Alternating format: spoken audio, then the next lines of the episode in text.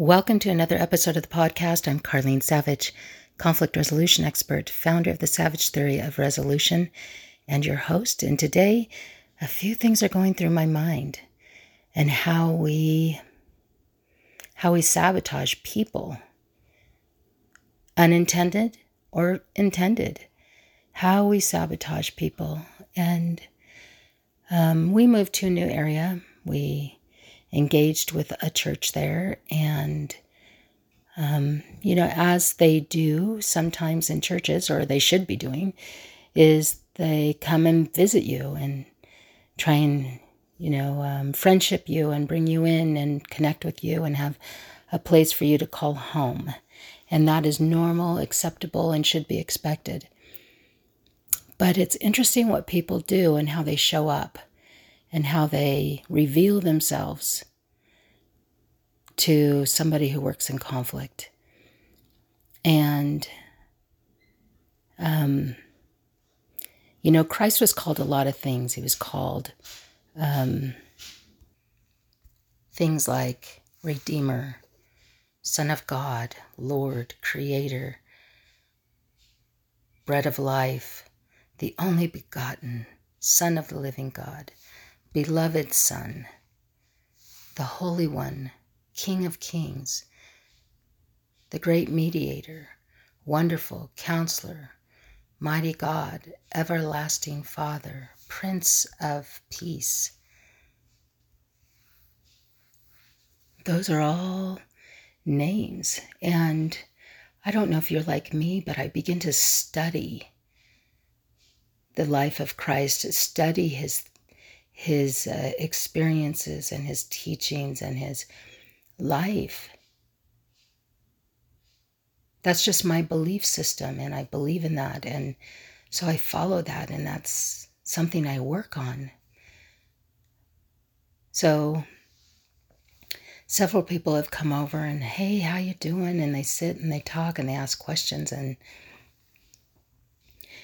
I ask questions, we ask questions and find out about them. And on this one particular occasion, a man came over, and, it's interesting how as men or women get more power, sometimes they can feed on that power, and it becomes a thing for them. It becomes part of their identity to wield that power. And I don't know in all churches if these people are paid or not paid. Are they the volunteers?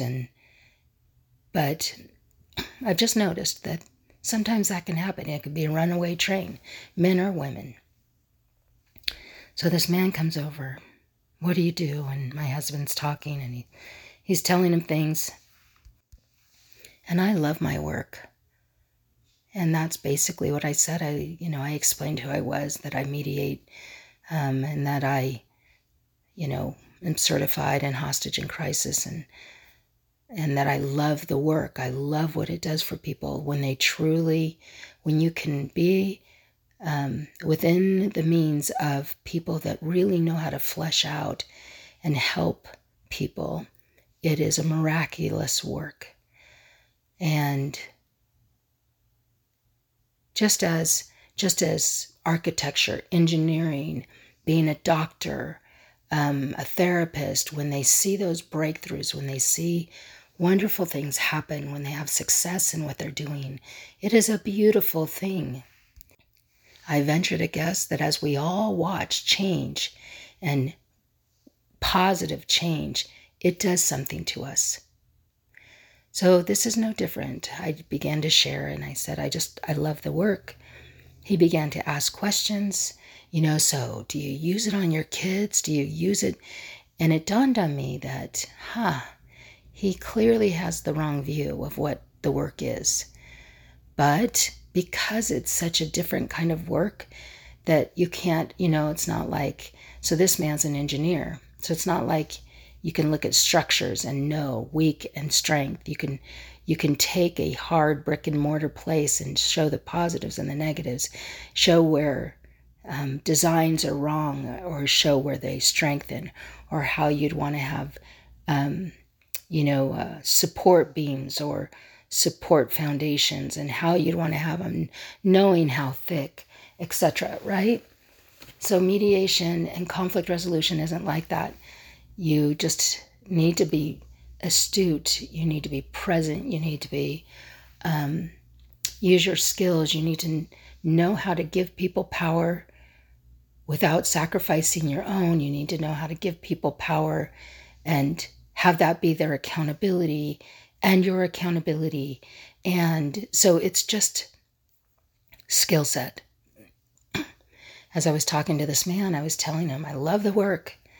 It's amazing to watch what happens with people's lives. And as he was asking me, you know, do you use it on your kids? I said, you know, it's different. It's a way of life. It's a way of being. But yeah, my kids have, you know, often said, you can't use that stuff on me. And that is one of the most naive statements that people can give, because it's not about that. And it's sad when Christ has that same title of mediator, and that he solves conflicts, and he is that person that we look at. And not that I am saying that mediators are, they're not Christ, but they begin to understand when you practice it, what it actually is. So this gentleman was saying this stuff to me, and he's going, oh, so you playing mind games? And I said, no, we don't play mind games. It's never that. It has nothing to do with mind games. I said, but I can read people. Well, it's interesting what happens when you have two definitions of reading people. And so he took off with that, oh, you could read people. And he just kind of, you know, we continued on with the conversation, no big deal. Went to church, and he's walking around me. And he comes up to me, shakes my hand, and then he backs up and he goes, I'm going to leave because you play mind games. And I looked at him and I thought, wow. And he'd said it to me again another day. She plays mind games with people. And finally, you know, I'm sitting back and I'm just a little offended. And I said to him, I said, no, I don't play mind games. He says, but you said you read people. I said, just like you're an engineer and you could read a building, you could read people too. You know, having been interacting with people, what kinds of people you like to interact with and you don't like to interact with. It's no different as a person at a doctor, and he sees somebody, as a chiropractor, and they see somebody walking hunched over. They know that there's a problem. Somebody who focuses on spirit and feelings, they can feel things around people. But because it's a mysterious work for a lot of people to understand, you read people, you play mind games. And the problem with that is he is in leadership, and he is sharing this with people. He is telling people, she reads people, she plays mind games. And while it might be in jest, or he delivers it in jest, he's got an underlying truth there. And then when people interact with me and they have his voice going on with the other leadership, that becomes problematic. But here's the bigger thing. That inserts a spirit into the society of whatever that is, into the culture. People will begin to pause. People will begin to wonder, is that true? Isn't that true?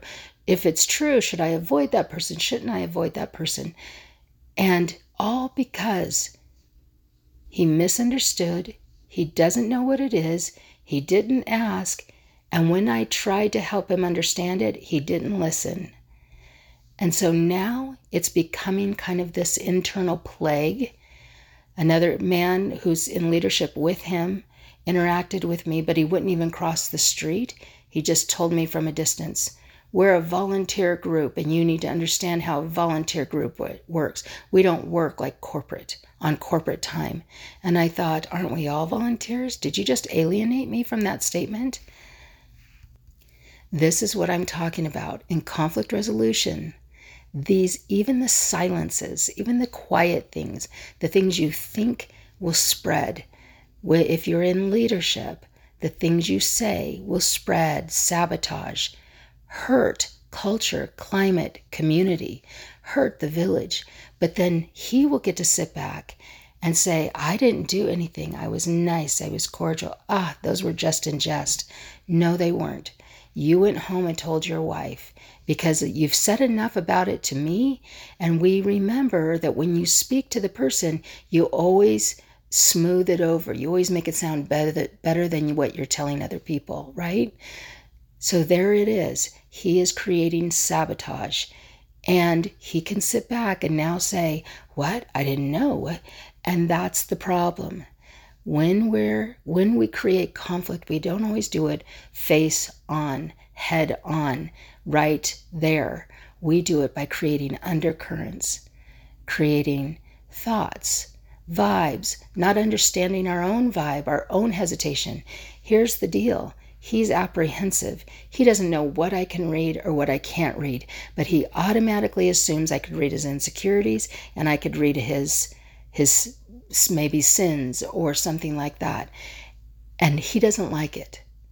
Because if you're completely open and in the light and somebody says, I can read things, I'd go, yeah, read me, tell me, talk to me about it. And that becomes the problem, is when we don't understand. He didn't ask any more questions. He didn't listen when I did try and clear it up with him. And it's no different when you're in a heavy practice. When you do something and you do it really well, you can read things. There's no mystery there.